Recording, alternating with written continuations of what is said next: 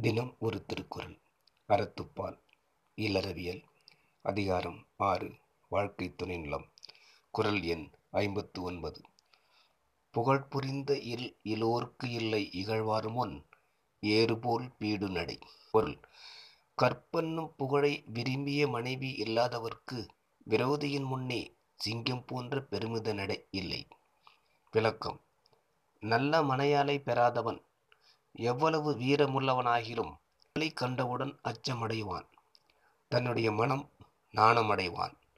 மன உறுதியும் ஊக்கமும் இன்பமும் வாழ்வில் மலர்ந்தால்தான் நடை மிடுக்கூடியதாகும். இல்லலில் மனையால் குணநலம் இல்லாதவளாயின் அவன் வாழ்வு பகைவரால் பழிக்கப்படும். நன்றி. நாளை சிந்திப்போம்.